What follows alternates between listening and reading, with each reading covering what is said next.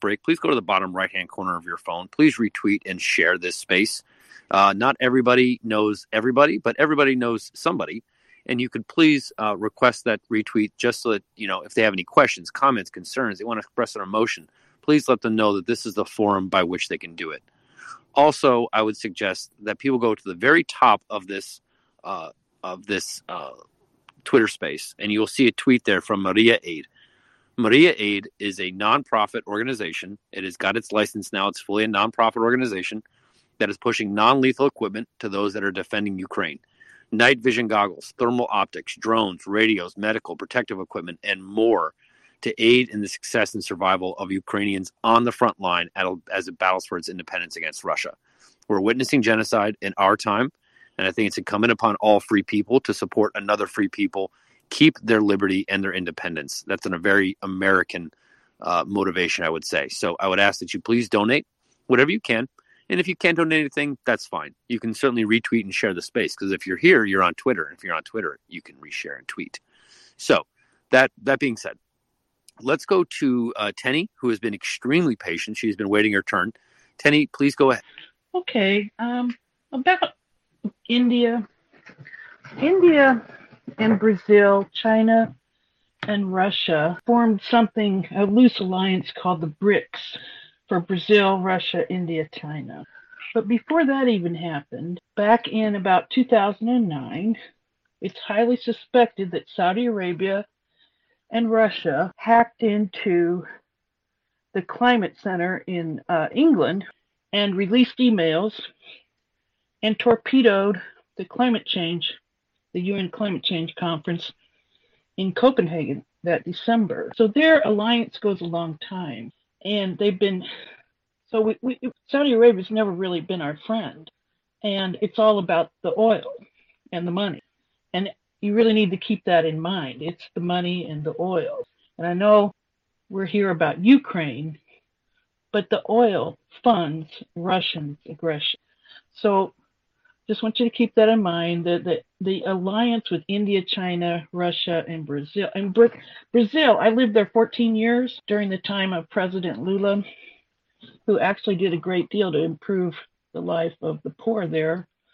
but um, contrary to what uh, I hate to disagree with Axel, but he's not entirely right about Lula. Um, the the thing is, I think that uh, India values that relationship with Russia and China. They that's that's the alliance they chose to make, and now for nationalistic reasons, they they really don't really care to align with the United States and Ukraine and they're buy, they're going to buy that oil, right? So they're they're not they're not our friend really either. And it's all about the oil. Even Ukraine, without that oil, Putin couldn't have done this.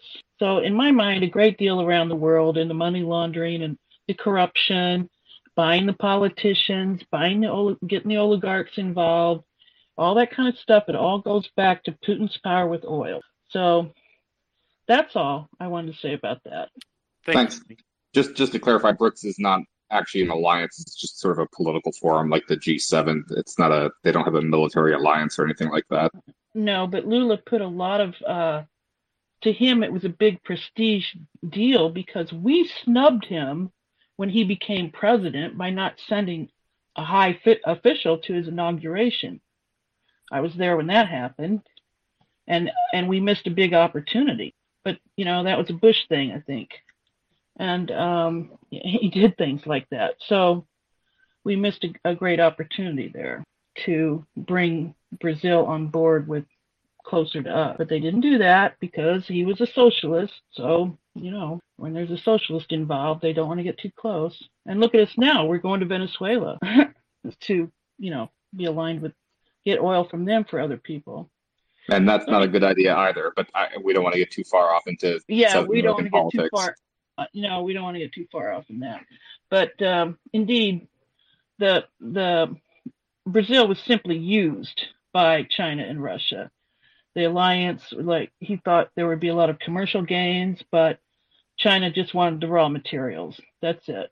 And they snubbed Obama at the uh, uh climate conference. Wouldn't even talk to him. So, anyway, it's about the oil. That's all I have to say. I I would just say that it matters to Russia. I know we don't want to spin off the subject, Colby. I'm I'm not trying to, but I would just say in response to that very briefly that you're absolutely right. It is about the oil. Oil is what powers economies, right? Oil is what gives people jobs.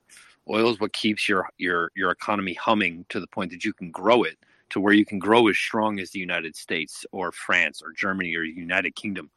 To simply forsake oil actually puts your economy back to where authoritarians can fill that gap and fill that vacuum where democracies would no longer have the strength to be able to support their allies in need. So except I, for, except in, in India, they just had ground temperatures, not the two meter temperature, but ground temperatures of 143 degrees. And crops will not germinate above something like 95. So, you know, they can burn all the oil they want, but it doesn't improve their economy now. Okay. Thank you. Thank you, Tenny. I appreciate it. Um, let's go to uh, all you, all your space. Let's go to all your space, and then we're going to go to Ryan. Go ahead. Thanks. Um, so this is a, a question that I uh, posed to, uh, I think maybe this is the third different Ukraine group. Not that that really matters, but so this, and I, I consider it a pretext, um, uh, a narrative uh, that with regards to Russia's the aggressions, uh, the war, the genocide uh, that I guess started in 2014.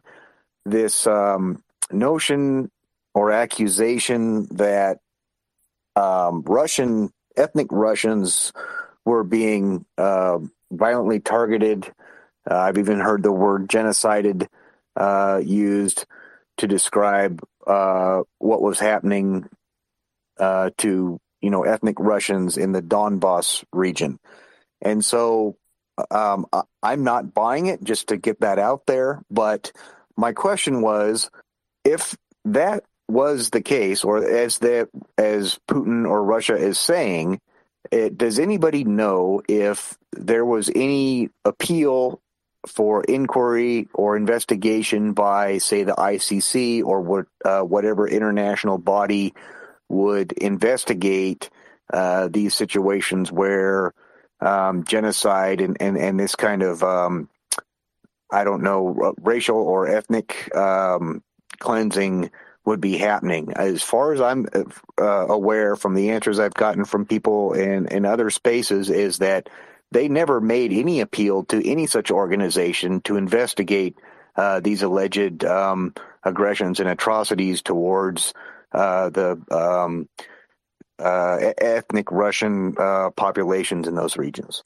To my knowledge, they did not, and the reason for that would be if you know such an investigation was launched, they would find no evidence in support of those claims. So uh, Russia did not bother to ask for such a thing when the outcome would obviously discredit their argument. I could be wrong about that, but I don't believe they ever requested um, any sort of uh, third party investigation of these obviously uh, false uh, claims, Russian disinformation about the subjugation of ethnic Russians in Ukraine. Obviously, it's uh, preposterous. There's no truth to it whatsoever, but it's a common uh, disinformation trope that they trot out as justification um, for their invasion. And this is obviously um, a very old tactic that's been used numerous times uh, throughout history by bad actors who are engaging in uh, revanchism, irredentism.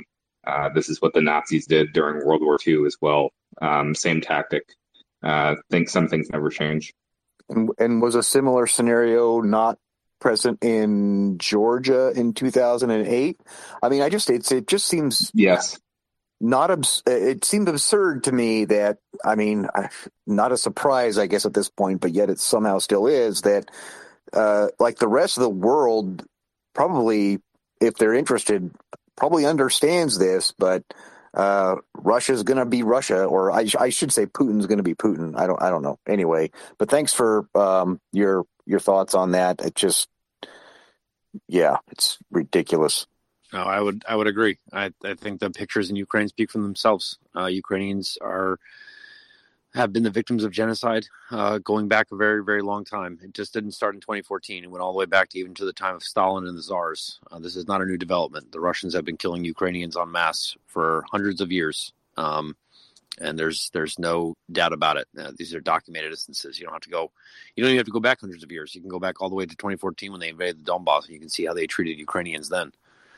Um, let's go to Ginge and then Ryan, please. Ginge, please go ahead. Okay, so here's the thing. Here's uh, something that uh, I remember big people brought up in the morning. Why don't we just go ahead and eliminate Putin? Then there's going to be good people coming online, and then everything will be hunky dory. Actually, here's the here's the reality. I don't think many people understand. Nations, when they transform, the good outcome is actually the exception. Bad outcome is usually you go worse before you go better.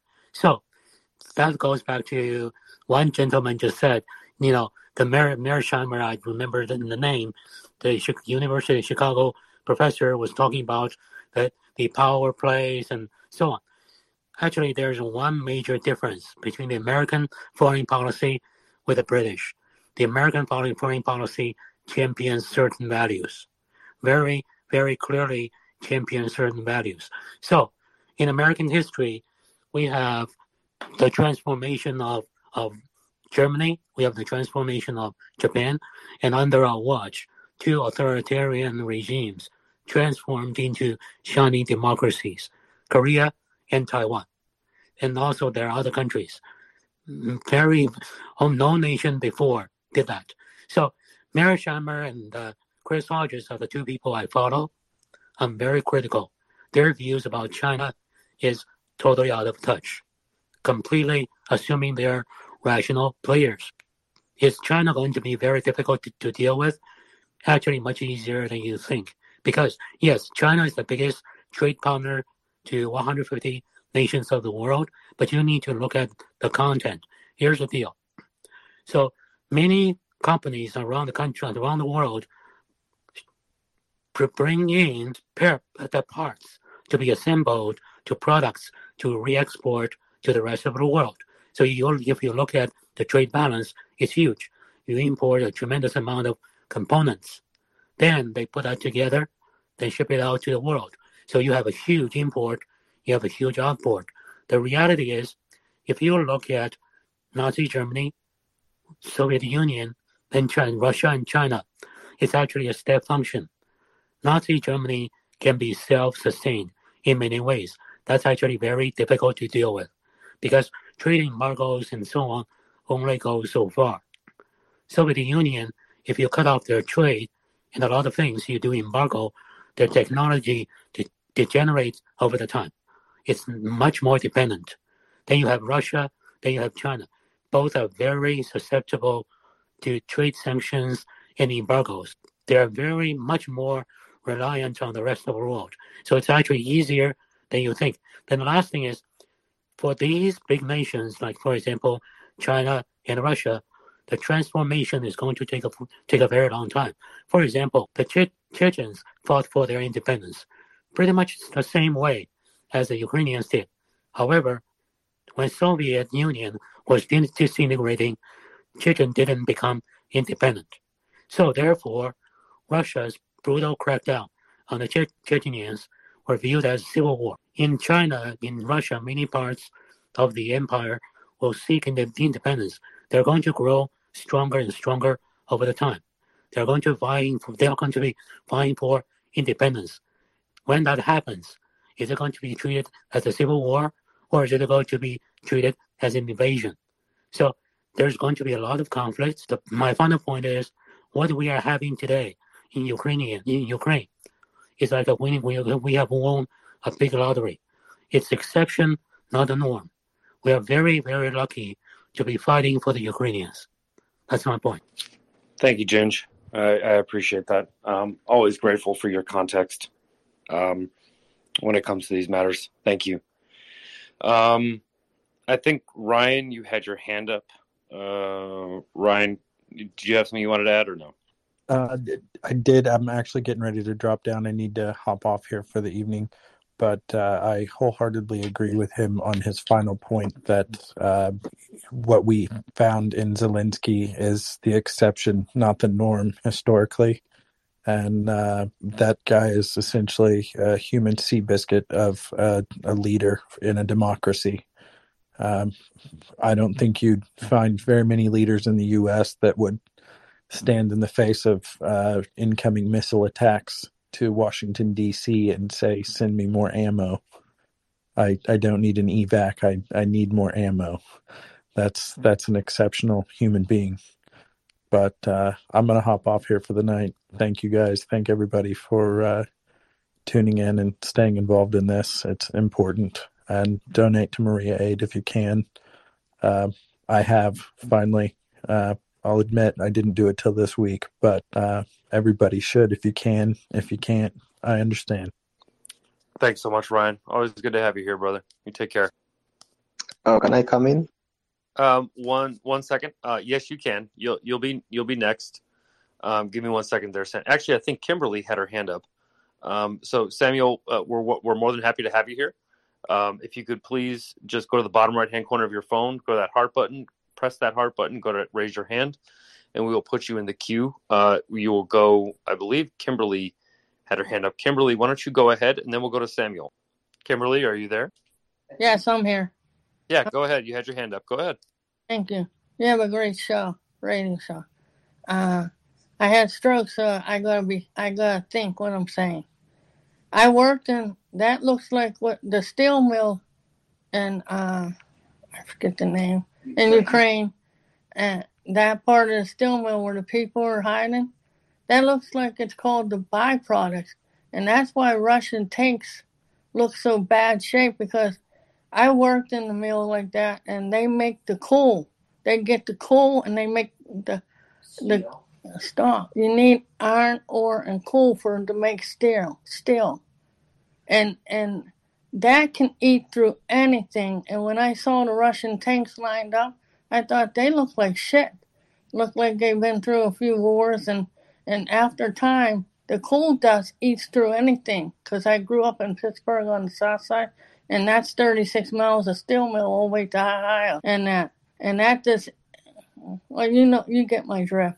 And going back to the guy earlier, uh, talking about cleaning out his equipment, because my nephew's somewhere in the world now on his eighth tour. I would assume he's somewhere in Russia and that, but um, Ukraine.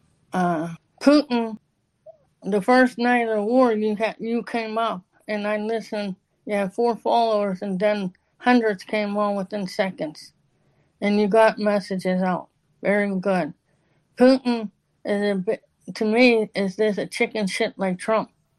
And just think if M2 get together with the, uh, with Kim and Xi, what's going to happen to the world?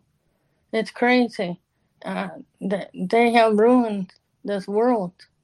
And I have friends in Pittsburgh today, Ukes. We call them Ukes growing up. They were Ukrainians. Whole bunch, whole whole lot of whole lot of Ukrainians. Their families are there. There's breaks breaks your heart to see this Putin doing this to people. People destroying the world. He don't have enough oil for me. I I I get in touch with Nancy Pelosi every day almost by tweets and that, and I tell her send more, send more do more. NATO, you, the UN, you're you're not talking fast enough. They need weapons. They could crush them. We don't need to put soldiers on the ground. We can crush them from wherever. We can crush them right from here, from Vegas. That's where I'm in from that nut that spoke earlier. This is to you. The the the uh NFL. the NFL draft was a big success, buddy and uh, no propaganda here in Vegas uh, for anything from anybody, only for uh, Ukraine to put Putin on business thing. But this this steel mill, there's still people in the steel mill. Keep keep hiding. There's plenty of coal dust in there. You can go under and hide. They can't see you. Don't mm, don't make a sound. You can live in there for a month. Thanks, buddy. Nice show. This I'm gonna kick off now. Thank you so much, Kimberly. We we appreciate that. I can Yeah. tell, I can I can tell you you touched my heart. I can hear it in your voice. Thank you so much. Drop me down, please. Yes, ma'am. You have a good night. Take care. Okay. Just gonna listen. All right. Thank. So for those people that want one second, Samuel, for those people that think that this is a Ukrainian war, for those people that think that this is a European war, for those think that this is a conflict between family members, it is simply not true. People here in the United States who know Ukrainians, who are familiar with their culture, they touch every part of the West. I know, particularly here in the United States and in Canada, it is uh, not a small matter to us. Um, and for those people who think the United States is somehow callous or any other thing, I would uh, I would just urge you to listen to Kimberly. Excuse me. So let's go to. Uh, all, so thank you again, Kimberly. I just want to tell you that. Thank you again. I appreciate that. Uh, let's go to all your space, and then we'll go to AW. Oh, excuse me. Actually, you know, back up. I'm sorry. Samuel was next. Samuel, please go ahead. We're going to go Samuel, and then all all you. Samuel, please go ahead. I'm sorry. Yeah, I want to thank everyone who is the um, attending this space from different corners of the world. My name is Samuel Okisitu, aka Freeman. I'm here in Canada. Uh, when the, when uh, Russia uh, started invading Ukraine, uh, everybody had uh, to raise up in different ways to see that uh, we stand with the oppressed Ukraine. So I stood up with my um, uh, we, we, we, we stood up, of course, with the the minister Karen Bennett, who were invited to go, to go and rally in the uh, to stop Putin to end that war. As a black guy from from Uganda, it sounded so controversial for me to stand in such a cause to stop Putin from invading Russia. And many folks gave these reasons that somewhere I think that's not your affairs. For many ways, on many scenarios, Europe has not been responding to the invasions of African countries, cases of Libya, and so many, uh, so many years coming to 35 years We've been crying for the international community to come in, to come in in any way to see that there is this to, uh, to put down the dictatorship of President Museveni, who is to, to date uh, attacking his own people. The youth, 70, about 80% are crying of unemployment. They want change. We want change. Some of us decided to give up the cause, the struggle, and ran away because we were targeted. So now, as we, as I was in Uganda and crying for the international community, I am part of the international community now, being based in Canada as a refugee. And the challenge is that how do we come in? How do we uh, uh, uh, dress up our, uh, not our clothes, but dress our hearts to respond to all this. I think I, I will talk with the bitter truth that we should be careful about um, the, the, the, foreign policies of, of the so-called superpowers. We, I want to challenge everyone here that eh, if you are a leader and you are leading people who are desperate, who are very poor, who are crying, your leadership is zero. It's nothing. So, in any case, this this invasion of Russia that has not started this year, 2022. Oh, I, I, I want, in my understanding, it came to, to reality. We've seen, we, we started seeing the gunfires and the crackdowns when we want to say that leaders failed. So we are doing our job in the grassroots we have done the prayers. But let us replace prayers with the policy. What's the what's the American African policy in reality? What, what is the interest? It's it's so challenging that in, in politics, every actor prioritizes on his interests. And why don't we share the common interest of humanity across the world? Because I know that Putin has a family, was born by father and mother. And so, um, Samuel, do, do, you have a question about Ukraine? So, I, I want to challenge everyone here that what can we do to make this world a better one? Because today, as we've been closing the door of the pandemic, now the door of the Russian invasion really opened. I mean, as one speaker said that this is not about Ukraine and Russia. This is spreading all over the world. In 1980s, my grandfather and father participated in the war that put down Apollo Milton Obote. Sorry, Samuel. Uh, we understand there's a lot of different problems in the world, but the purpose of this space is to discuss Ukraine. We're, we're not here to discuss Africa or all the other world's problems. Obviously, there's you know a lot of uh, human suffering in many corners um, that obviously nobody is is happy about, um, but it's not really germane to this conversation. So um, we're going to move the, the conversation along, but um, you're you're more than welcome to to listen. And uh, if you uh, want to come up and you actually have some questions that are germane to the topic of Ukraine specifically, um, we'd be happy to entertain those. But we're, we're going to move along now. Um, sorry, folks, for uh, that uh, tangent. Um, we're we're going to move on. I think uh, I'm sorry, Craig. You said all was next, I believe. It goes all and then AW. All, please go ahead.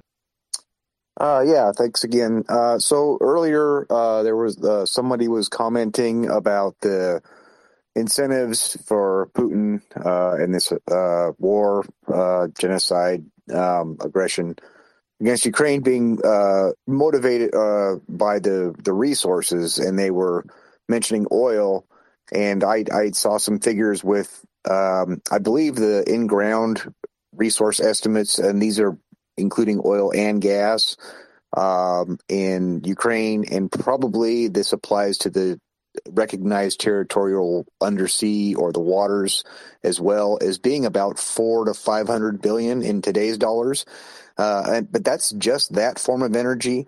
Um, there's also uh, the food production. Uh, there's also um, the the warm water ports, and all this is probably well known by uh, most of the people in the space. But I just wanted to kind of emphasize that uh, the resources don't just stop at the oil.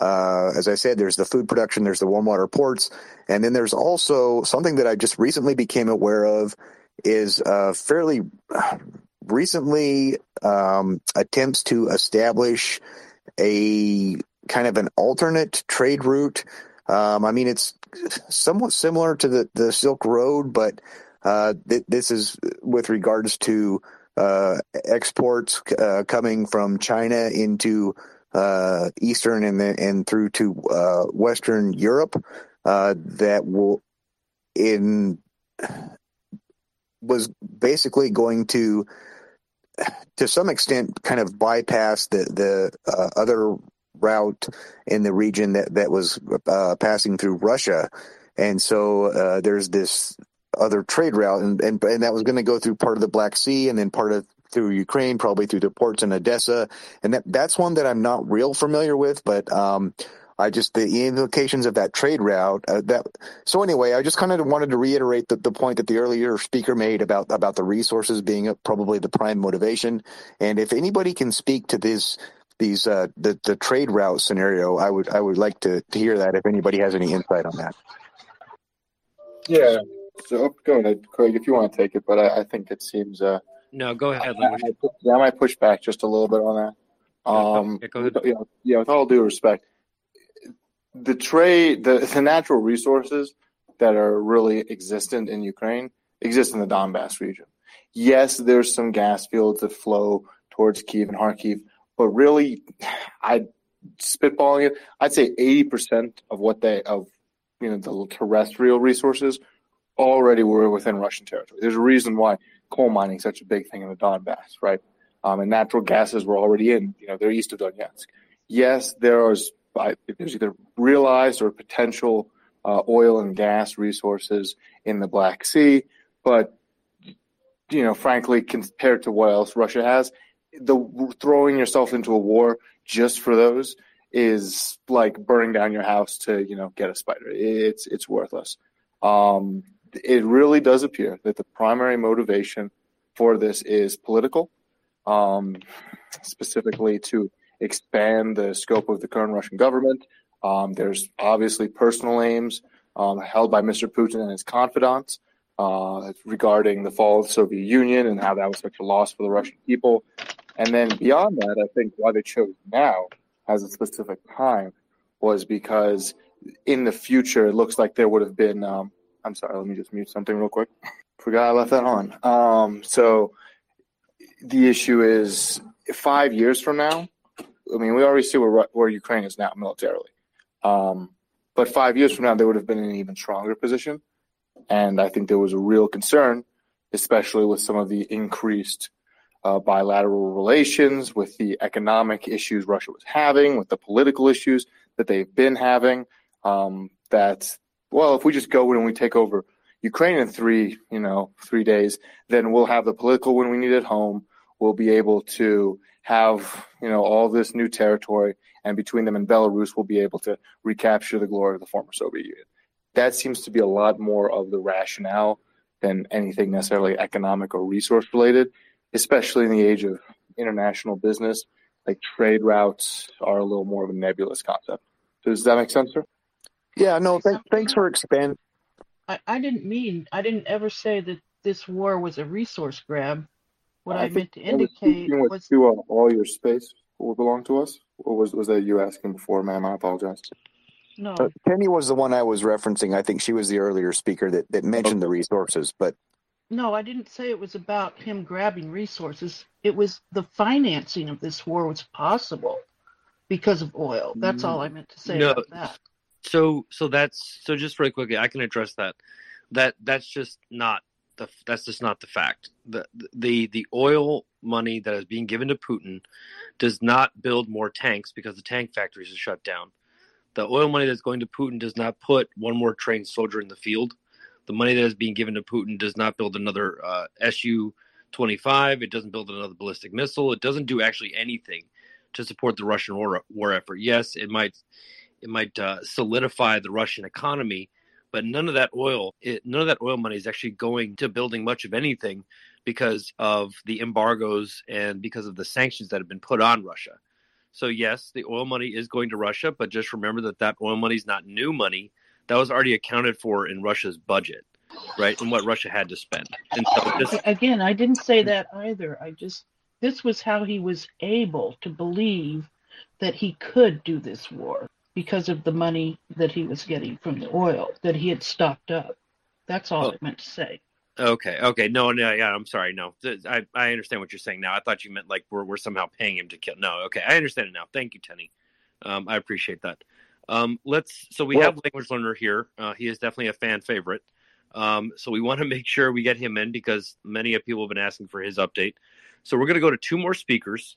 We're going to go to AW and then finance, and we're going to throw it to language. So we would just ask that um, questions be concise, comments be concise, um, uh, so we can get to an update that a lot of the audience wants to listen to, and then we will throw it back out to the general audience. So let's go to AW and then finance, please. Real quickly, if you have specific questions on specific regions or instances, please either come up with your hand up or shoot me a DM.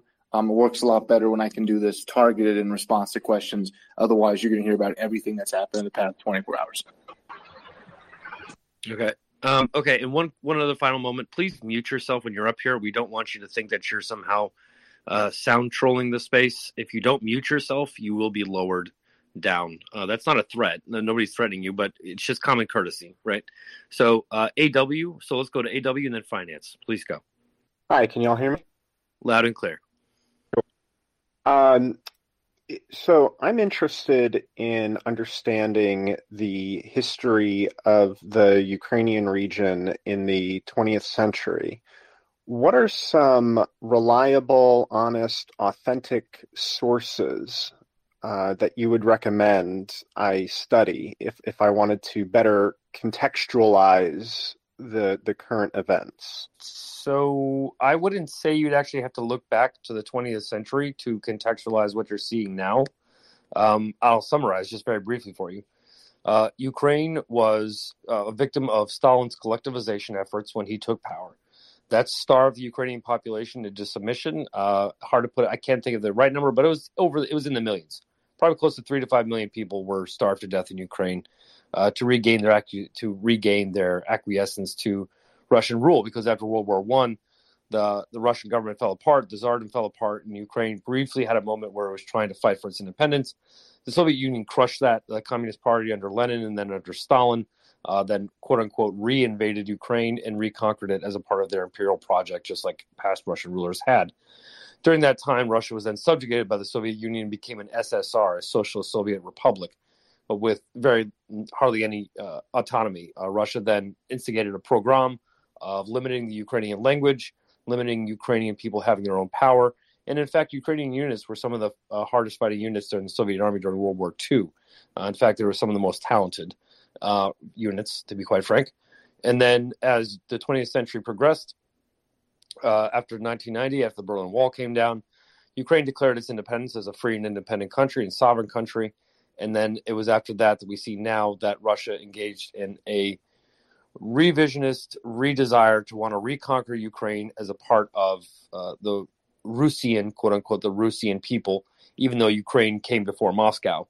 Uh, when while Ukraine was building cathedrals, uh, Russia, Moscow was still uh, a backwoods. While Kiev was building its walls, Moscow was basically a swamp. Uh, so the the you don't have to go too far back uh, to realize that Russia has always tried to subjugate Ukraine. Go ahead, Colby. Colby always fact checking me. Go for it, brother. No, I, I wasn't going to fact check actually, and, uh, Walter would be the best person to speak to this further about uh, if you're interested in uh, further academic sources about Ukrainian history. I don't have any off the top of my head to share, but I know that. I do. Uh, okay. Yeah, Th- thank you. Thank you. I have. I, if Curious has something for you, then finance. If you wanted to share some uh, further sources, you can go ahead afterwards. Yeah, I will say for everyone here, if you're looking to read more academic work around the context of Russia in general and the Russian Ukraine history together, um, there is a gentleman who tweets, I retweet him a lot, named Kamil Kazani, K A M I L K A Z A N I. His pinned tweet is called Thread of Threads, and he goes piece by piece through large amounts of history uh, and he explains Russian culture, the history of uh, Russian industrialization was a recent thread.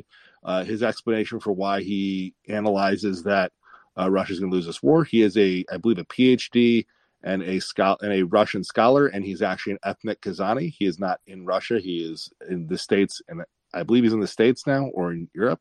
Uh, but he's actually an ethnic Kazan, and he, his family is Russian. I don't know which which country he was born in. Um, but I would push everyone to there. I was a history major in college. Quite frankly, I learned more from reading his text threads on Twitter than I have learned from many history books, and his history does check out and is quite well sourced. Thank you. I just have one final question. Uh, who is Stefan Bandera? Uh, he was a Ukrainian nationalist uh, figure. Okay. Thank you very much. Thanks so much. Uh, finance, please go ahead uh, you actually covered it. What I was going to originally say about uh, that that saying this is a war just about the resources. Um, I don't know if that is accurate, uh, and, and I agree it's not just a resource war. However, Russia does seem to Russia in their strategy is is not as uh, awful is sometimes portrayed, and they try to solve a large number of problems of their problems at once with this war. Um, so while it is true they're trying to, uh, you know, create Ukraine as a Russian puppet state or just fully annex huge parts of the country, um, it is also true that they are fully aware that Ukraine is a major exporter of foodstuffs. Um, and if you want to actually link uh, to the the rambling discussion that the African gentleman said, uh, insofar as the way this war affects the rest of the world and it becomes a war that affects African nations, you know, India and other, uh, especially middle income nations, food prices are going up. Food prices are going up because Putin declared this war on Ukraine, and Ukraine is a major exporter of foodstuffs. Russia is also a major exporter of foodstuffs, and between the efforts going into the war and the embargoes and everything else, the amount of food hitting the global market is less. Prices are going up. When prices go up for food, the first people hit are the poorest people in the world, and especially poorer countries where they have less uh, societal resources. We're just talking cold, hard economic cash here to deal with the problem and get people fed. So people are literally going to starve way far away from the theater of conflict because Putin, and not just Putin, Russians in general that are participating in supporting this war are. Uh, I have a whole bunch of customers I want to say here because they are horrifically bad actors, people are going to starve in place in African nations because food prices are going to go up. They have gone up. Food prices have gone up because of this. That is going to directly cause starvation. There is not as much food as was going around before this war started. So, insofar as resources matter, that and you know this war is occurring, that's the first thing you should be thinking of, especially insofar as it affects the war. Yes, we talk about the oil because oil prices have gone up. That's absolutely part and parcel of it. But more important of that is I don't eat my what goes into my car, right? We eat food. You know, cars will hurt economic value, but you know, the most important things like transporting food, we're still going to have the oil for that, even if it's expensive. What we can't eat is like if there's not enough food, people will starve, people will die. That is going to occur because of this bullshit war. Well said, finance. Um, thank you. Uh, we can talk about grain export capacity later. Um, for those that are wanting to bring this up, we're going to put that on pause for now. Um, finance, you raised it, but I'm not going to continue it. Sorry. Uh, language. Uh, so here's what we're going to do, folks. We're going to take a quick break um, from the hands. Um, please keep your hands where they are. I do have the order. Um, you guys will proceed in order, but we're going to go to language learner, um, and he will provide his update. Um, and then please, if you wish, I'm going to save language this. If you wish to speak, please request to speak. That is the bottom. The, that is the button in the bottom left hand corner of your phone. Once you are raised, please raise your hand. If your hand is not raised, we will think that you do not want to ask a question, and we have to make room for our other speakers who do want to come up and ask a question, and we will gently lower you down. But you're more than welcome to come back. But just please remember when you're here, please raise your hand. That is the button in the lower right hand corner that has that little heart symbol with the plus sign. Click that hand up, and we'll put you in the queue to speak, and we'll make sure we get to you in turn. And with that language, please go ahead. All right. Well, thank you guys very much. Um, to start with, I want to issue a retraction. It was an issue. This is why it's important and why I was kind of trying to hedge my bets earlier. What I thought was an SOS signal being broadcast on a Russian naval channel that I was listening to was some jagoff in Italy repeating SSO, SSO, SSO two uh, two frequencies away. So he was on 335 instead of 333 or 332 rather. And uh, that's part of the reason why it's important to, you know, kind of stop and pump the brakes every once in a while. Because even though I've, you know, look, I was doing, you know, Morse code in the Boy Scouts decades ago, even I get fooled. And, you know, something that I'd like to consider myself fairly accomplished on, I can be misled. And that's why I sometimes may come across as a little more conservative with my estimates here, and even in times a little more dismal with my predictions, because I, would rather you know, measure twice and cut once. Uh, as a secondary to that, I haven't seen any more reports about this uh, so-called um, Admiral Makarov ship being sunk. You know, this, it, we've heard a lot of reports. The Moskva was just the singular one that ended up being true. But at this point, there doesn't seem to be any justification to those rumors um, because the only, you know, quote unquote SOS signal we had was some guy who uh, was repeating SSO too close together, and another guy who interpreted it wrong. So let's start, and we'll run on through. Um, so this is as of uh, 10 p.m. Ukraine time. We'll start with a general update, then we'll move forward. Um, Ukraine forces continue to conduct successful offensive operations in the vicinity of Kharkiv, and they have also announced the start of a counteroffensive near Izium. The success in the north, however, is very likely going to come at the cost of Mariupol. That's not necessarily getting any better anytime soon. Uh, Russia has tried to create panic among the Ukraine civilian population and to disrupt supply lines in the rear, but has had minimum success on the actual battlefield.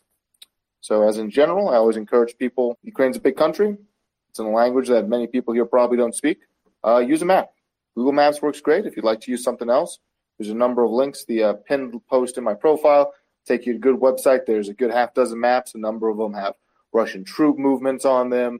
Um, you know, they'll show you where the front lines are. It just makes it a lot easier. Uh, if you really want to get crazy with it, if you got a computer handy, Google Earth Pro, it's free. Don't mind the name. Um, it's like Google Maps on steroids, and it'll let you look at things like elevations and cloud cover and whatnot. Very helpful, especially as we start to get into real micro scale perspectives. Um, elevation, difference of 200 feet can make a lot of difference. So we're going to go to Kharkiv first, and then looks like we're just going to kind of come, you know, clockwise around Ukraine. So in Kharkiv, Ukraine forces have advanced north of the town of Molodova and liberated Stary Saltiv. This is a town that sits right on the river, the Seversky Donets. Um, there was a subsequent Russian counterattack in the afternoon, which was uh, repelled as well. The good thing here is if they're able to hold Stary Saltiv, um, that will lock down a lot of Russian troops between them and the border because that river goes all the way up to Russia. And yes, there's uh, two, three more uh, bridges north all the way up to the border, but that means that everybody who is relying on being able to just back across towards Stary Saltiv and evacuate one way, shape, or form on the Russian side no longer can. So either they, they're going to have to make a decision in the next couple days. Do they skedaddle north, which I suspect they will, um, or do they try and fight it out to the last man? When we saw the situation north of Kiev, the Russians did one of their smarter moves in the war and decided to get the hell out of Dodge. Um, I expect that's what they're going to do here. Um, the area, the nice thing here is if that should happen, then really Russian conventional artillery will not be within range of Kharkiv, which is huge. Um, Kharkiv has been shelled by conventional artillery for months now. Um, between this front on the east, Stary Saltiv, and to the north, where Ukrainian forces have also run up along the main rail line.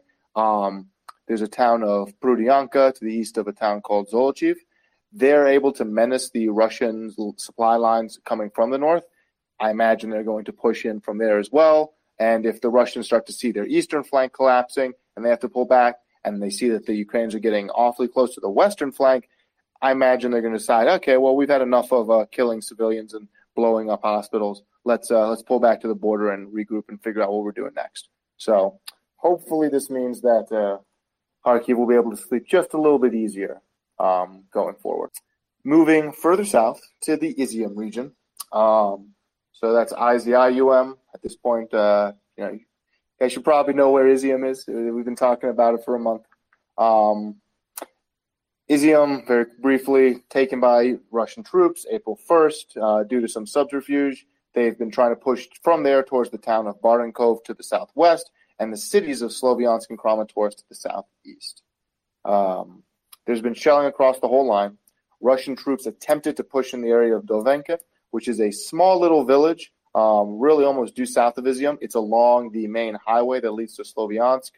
Uh, while the Russians were able to take a number of very small villages in the plains to the northwest, as they start to move more into hills and forested areas, uh, Ukrainians um, forces, specifically a uh, airborne, the uh, 81st uh, Air Mobile Battalion, um, so paratroopers, have uh, set up shop in this area between in the vicinity. I shouldn't say specifically the area, uh, but there's forests, there's hills. It kind of turns into a little valley along the road. It's been a real hell of a time for Russian troops to try and push through that area, and so far they've been unsuccessful.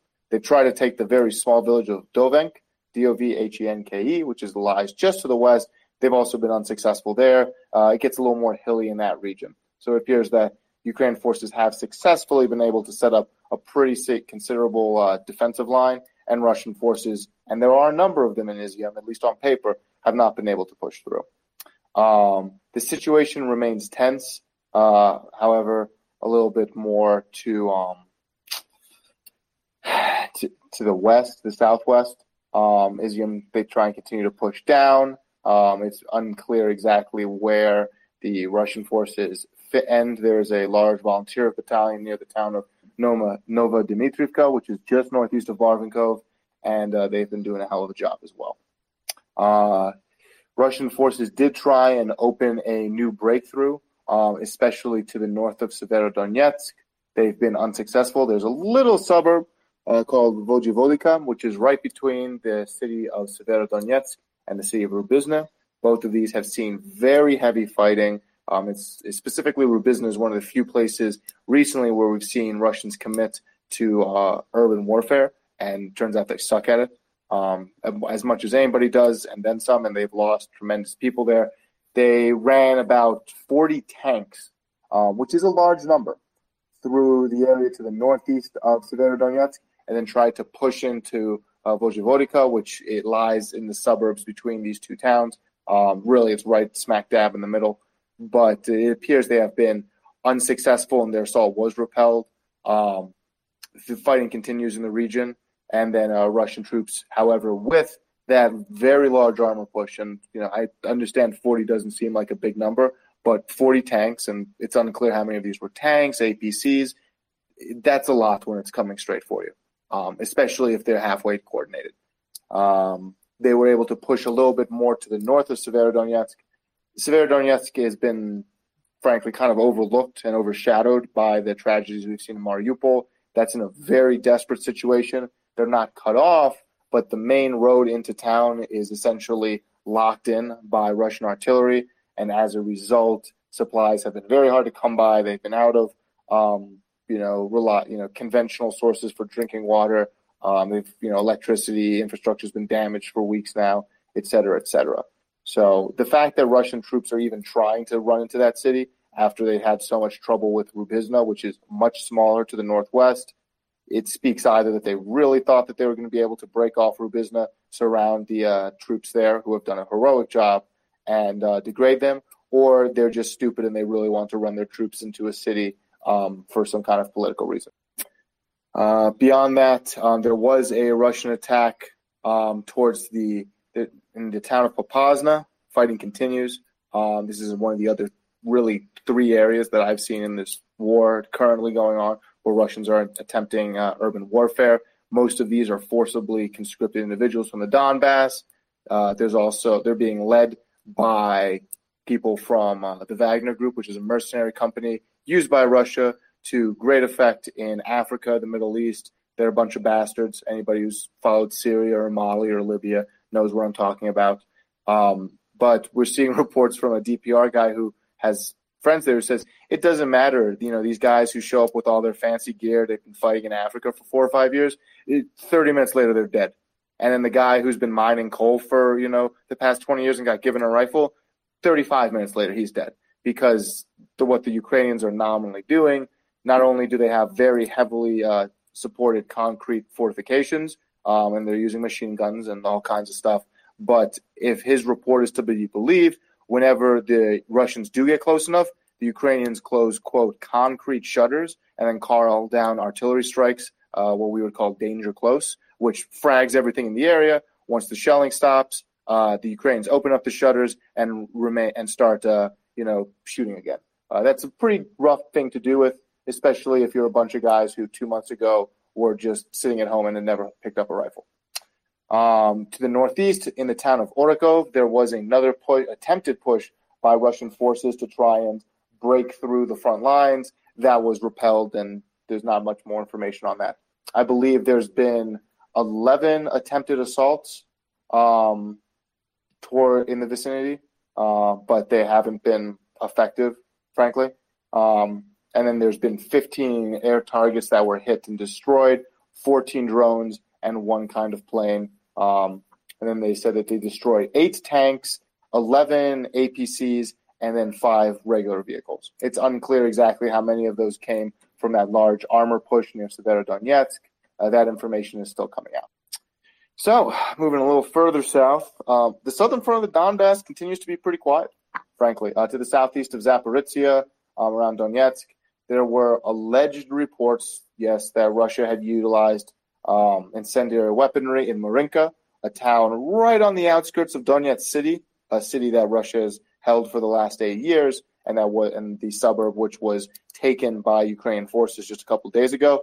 I haven't seen any evidence to support, um, you know, white phosphorus usage. If when it, and in general, when you want, when you hear reports of white phosphorus, trust me, if, if it happens, you'll see it. Um, it, it looks like a giant billowing cloud and the injuries it leaves behind are very severe. So, you know, that's one of the other things. You hear people saying chemical weapons, you hear people saying, God forbid, nukes um, or incendiaries. Extraordinary claims require extraordinary evidence, and I haven't seen enough extraordinary evidence to support these extraordinary claims. Um, there has been multiple artillery attacks, um, especially towards the town of Leopold, um, but and Orikhiv, southeast of Zaporizhia, but those attacks were repelled. Um, there has been an ongoing Russian push uh, towards the towns of uh, Velka Novosilka, as well as Temrivka and Novosilka. That's sort of in the middle, halfway between Zaporizhia city on the west and Donetsk city on the east.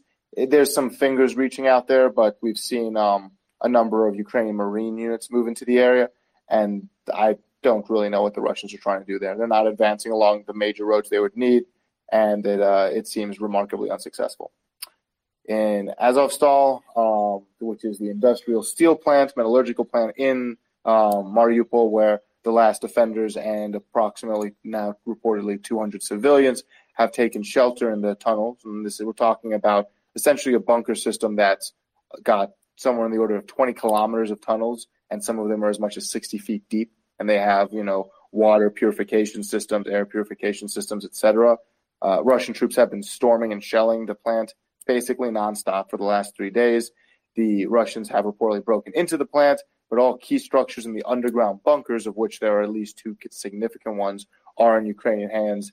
It's a hellhole. We've talked about it a little bit here, um, but trying to go and fight underground is something that nobody's really prepared for.